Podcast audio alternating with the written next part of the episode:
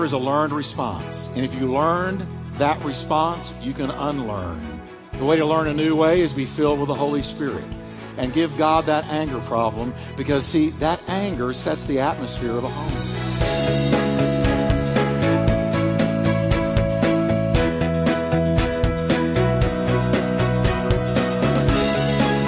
Welcome to Life Talk with Dr. Jeff Wickwire author and founding senior pastor of the exciting Turning Point Church in Fort Worth, Texas, Pastor Jeff is known for his heartfelt and practical proclamation of the Scriptures. We are so glad you joined us today. So stay tuned as Pastor Jeff teaches, encourages, and challenges you from the Word of God.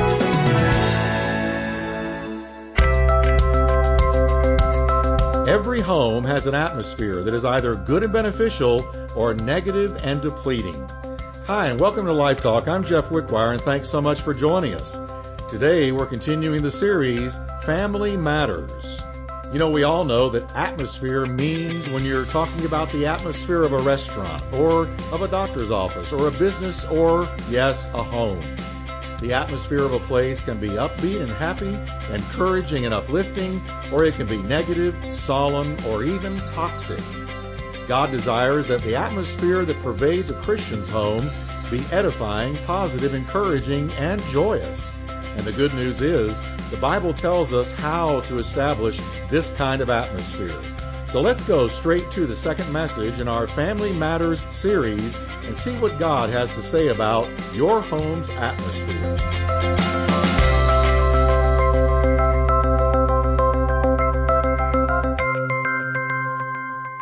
He said, I'm going to take you out so that I can take you in. I'm going to take you out of a curse and bring you into a blessing. I'm going to take you out of death and bring you into life. I'm going to take you out of hell and I'm going to bring you into heaven. I'm going to take you out of blind and I'm going to bring you into sight.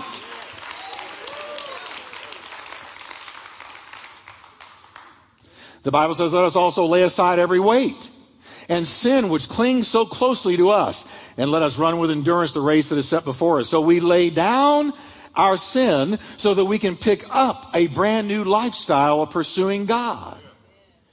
Now here's my point. He never calls us out of something or asks us to lay something down to leave us standing there empty. That's what the mistake that man made. He was cleansed, but he did not practice the presence of God, and the enemy got a foothold in his life. So in Jesus' story, Satan swooped in to capitalize on the emptiness of the house, though it was clean. Now here's the lesson for us when it has to do with our home.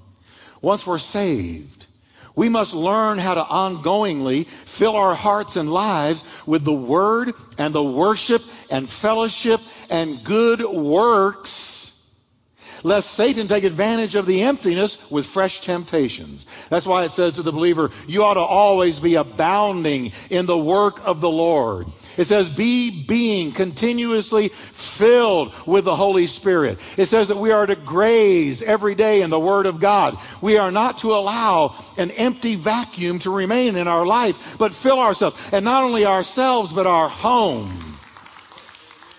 Our homes are exactly the same way.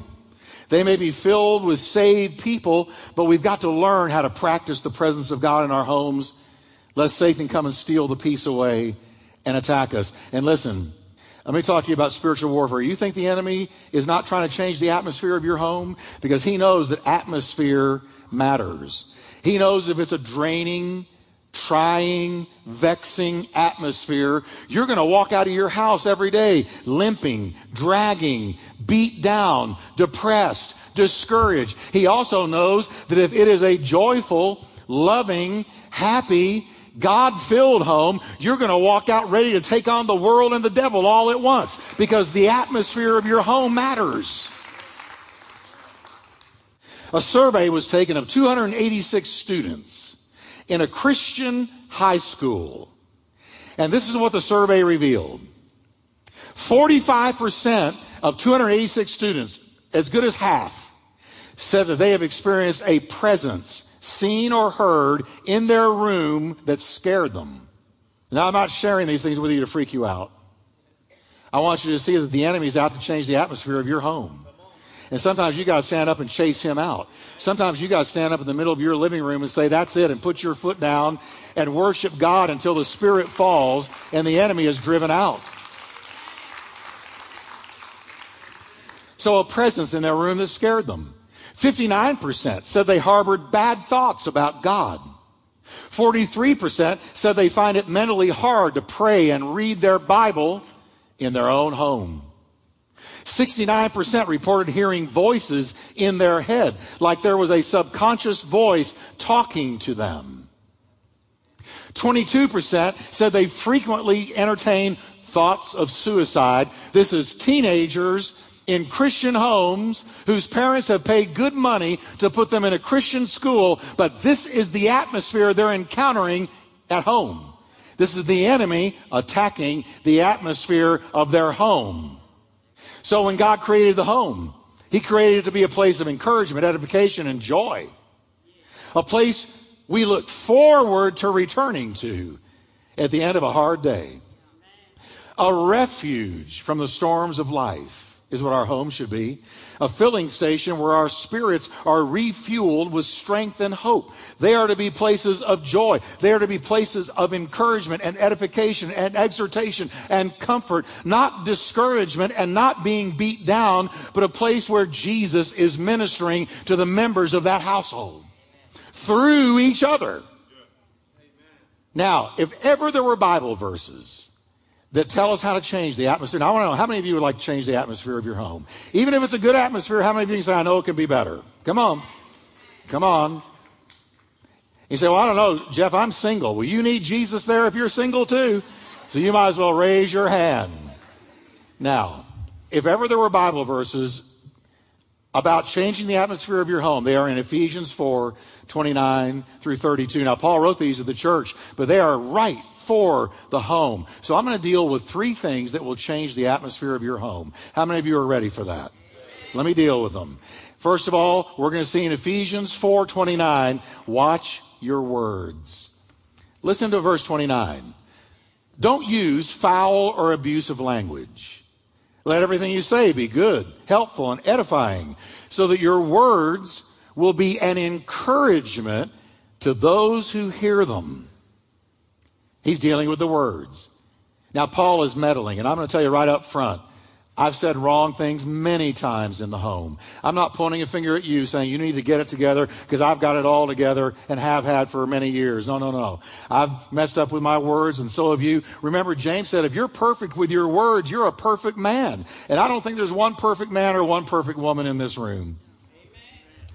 So let's just allow the word to talk to us today without feeling like, you know, we're being beat on or anything, because that's not what it's for. I'm going to encourage you with this, and I'm going to give you some wisdom with this. And it has spoken to me as well. Nothing sets the atmosphere of a home like the words we speak and the tone we speak them in. Because you ever notice you can say the right thing with the wrong tone? Matter of fact, some of you are pros at saying the right thing with the wrong tone. How you doing today, honey? Fine. Oh, I'm just doing fine. I love you, honey. Uh, I love you too. Tone. Do you know that attitude shows through tone more than any other thing? You can say the right thing the wrong way. But here's the deal if critical, harsh, angry words are being spoken in the home all the time, it creates an atmosphere. It creates an atmosphere of sorrow, of tension, and of resentment and discouragement because, because your words set the atmosphere of the home. Now I know this stings a little bit, but we need to hear this because there is power in what we say. Conversely, kind, encouraging, soft spoken, loving words will totally change the atmosphere into one of blessing and of peace. It will. The words you say. There's nothing more powerful in the home than the words that are spoken in that home. They set the atmosphere. The Bible says death and life are in the power of your tongue. Death and life are in the power of the tongue. You know that old saying, sticks and stones may break my bones, but words will never hurt me. That is the biggest lie on the planet. Because words will hurt you more than sticks and stones. Sticks and stones will hurt you for a season, but the bruising will go away. But what is spoken over us via words can last a lifetime. You can destroy a person with words. Many a person's potential, future, self esteem, ambition, confidence have been hindered or destroyed by words spoken to them in childhood. Did you know that research has shown that it takes five positive statements to undo every one negative statement? If I say to you, well, you're kind of bumbling, I got to come up with five things good to say to undo what I just said. That's a lot of work. It's easier to just say something good right off the bat. With one negative thing, it takes five positive words to undo it. You change a person's life by the words you speak over them, especially a child. Let me give you an example. Words like, you're a loser. You don't ever do anything right. You're ugly. You sure didn't get blessed in the genetic department. You don't have any talent or ability. You really irritate me all the time. I can't wait for you to move. You're not lovable. You're not even likable. Do you know that those kind of words go into somebody's mind? Now, it doesn't have to be a child. It can be an adult. It can be a spouse. It can be a friend. It can be anybody and everybody. But words like that go in like a seed that is sown into their mind. And it begins to work on them. And the enemy's plan is that words like that will put a root down and will be believed by the person who hears them. And that their self-esteem and confidence will be ripped down and destroyed for the rest of their days. That it will take away their potential in God. Words like these, though, conversely, make a person's future, can literally set a person on a path to be mighty and great for God. Listen to this. God has a great plan for you. You're talking to a child or to a spouse or to a friend. God's got a great plan for you. You are really good at that.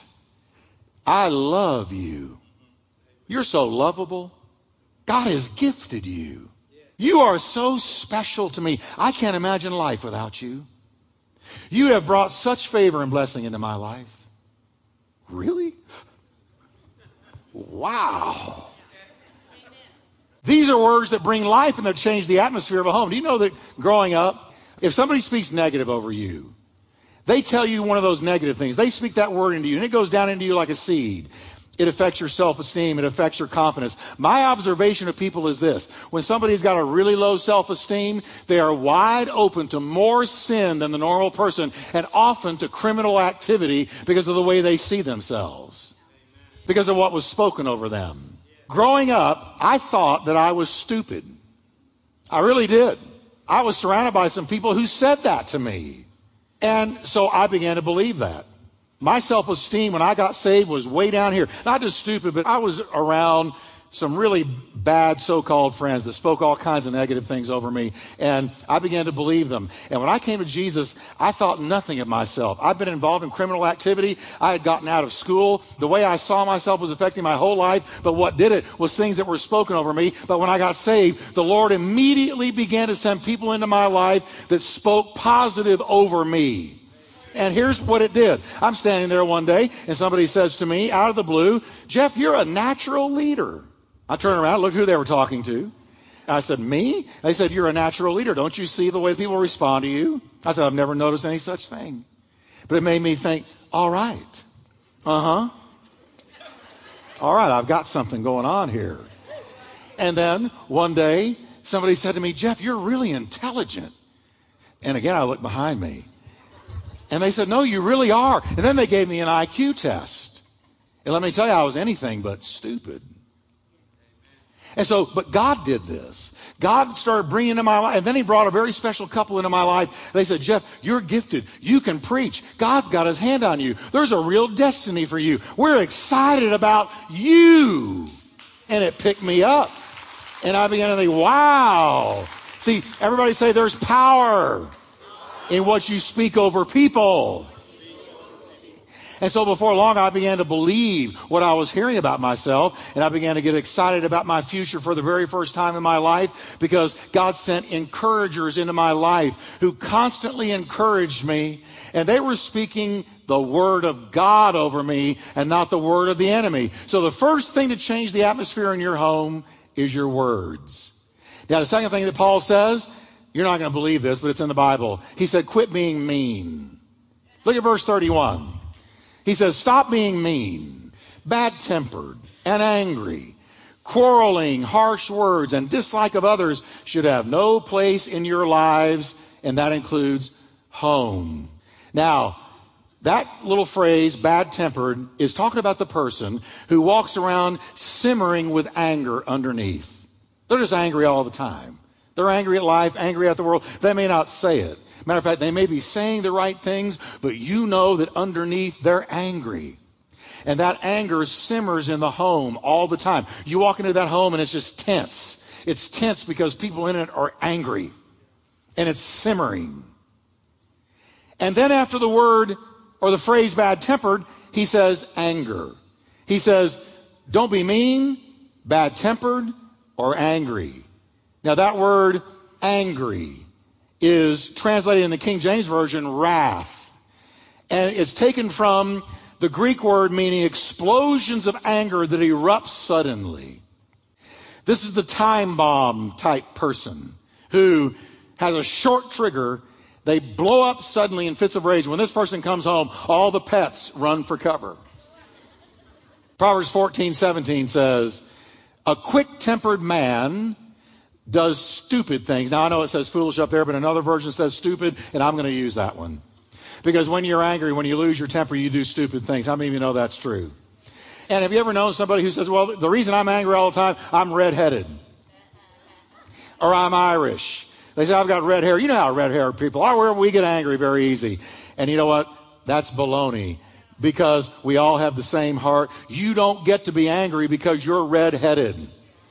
I'm green eyed. What does that allow me to do? Right? The bottom line is if you've got a short fuse, you're going to do a lot of foolish things. And the Bible says that in the home, we need to get a handle on this. Will Rogers said, whenever you fly into a rage, you seldom make a safe landing. And that's true. Isn't it interesting that the Bible doesn't say to this person, you need pills? Or counseling or therapy. You know what the Bible says? Stop it. Well, there's a novel thought.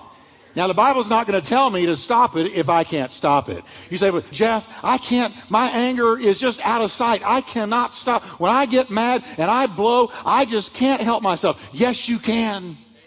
We've all been in situations where there's an argument going on and you have lost it. You're in a rage and words are flying and the volume is rising and you're in a terrible fight and the phone rings and you run over, hello. Oh, hello. Oh, it's good to talk. Yes, I'm doing just fine. Oh, we're doing wonderful. Yes. Okay. We'll talk to you soon. And you hang up. Now, where were we?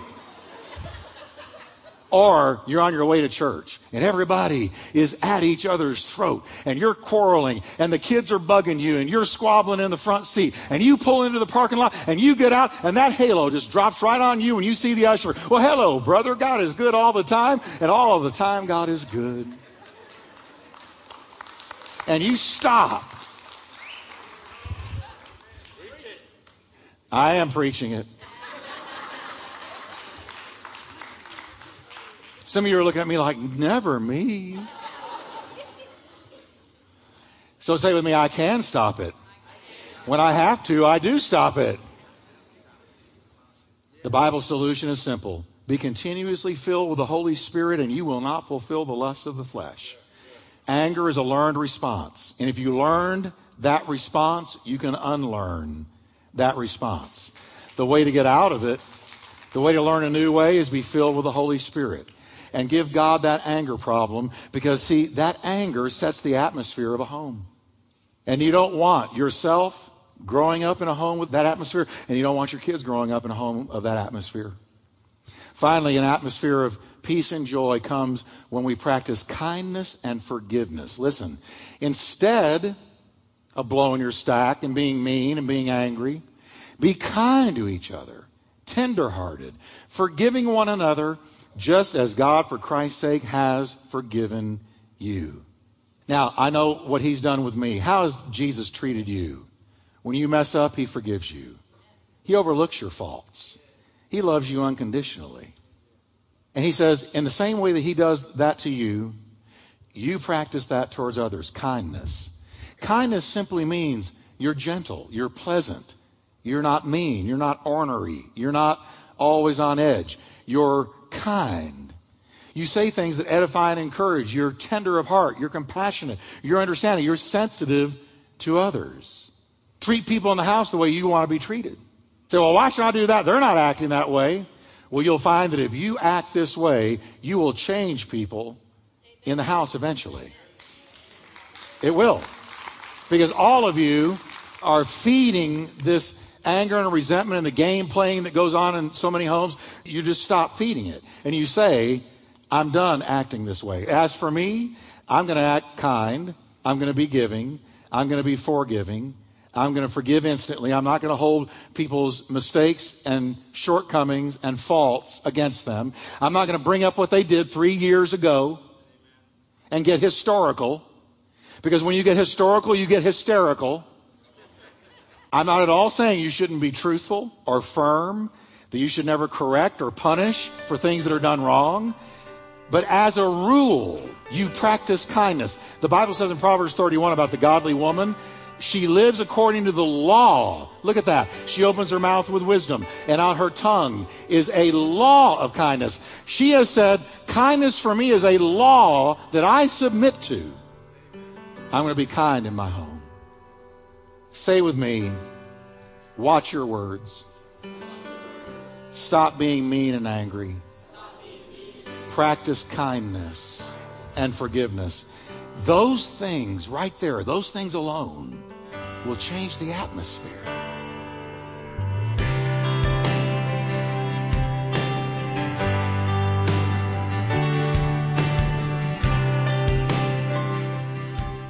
Well, if you've ever been in a home situation where the atmosphere was negative, draining, and maybe even toxic, you know how important it is to establish a godly atmosphere in your home. I hope today's message has helped encourage you to take the steps we've covered in order to establish a positive, joyful, and encouraging atmosphere in your home. And let me encourage you today to take advantage of the many resources available on the Life Talk website. Just go to lifetalkradio.us. That's lifetalkradio.us. There you're going to discover a large archive of former Life Talk messages that are still changing lives today. And you can also learn how to help us financially take God's Word to America via the Life Talk radio broadcast. And be sure to join me next time for part three in our Family Matters series, where I'm going to be speaking on how to handle conflict in the home. Until then, I pray God's rich blessings be yours.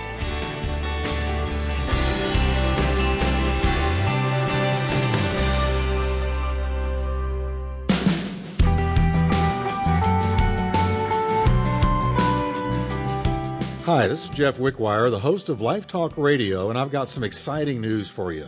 It's been in my heart for quite some time to see our Turning Point worship team produce their own Christ exalting music. And you know what? It's finally happened.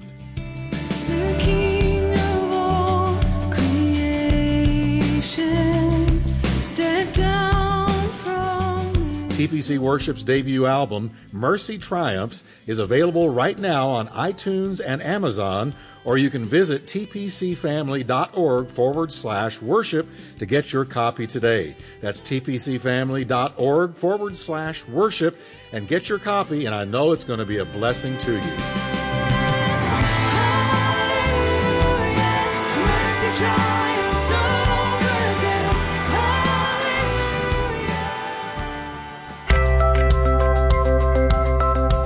Your home's atmosphere is the second message of Pastor Jeff's series, Family Matters. You can own a copy of this 3 CD set for just $15 plus shipping.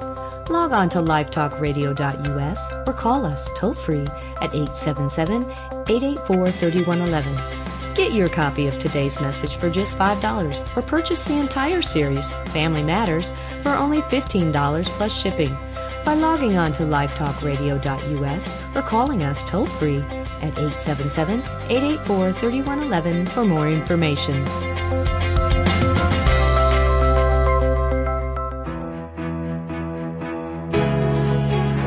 You've been listening to Life Talk with Dr. Jeff Wickwire. To find out more about Dr. Wickwire's ministry and Turning Point Church, visit us at lifetalkradio.us or call us toll free at 877 884 3111. That's 877 884 3111. And as a reminder, Life Talk is a listener supported ministry. We exist to bring God's Word to thousands of people in your area on this great station. So your prayers and financial support go a long way in helping us with this endeavor. Please prayerfully consider helping us. Thanks again for listening today, and we look forward to meeting with you once again on our next Life Talk broadcast.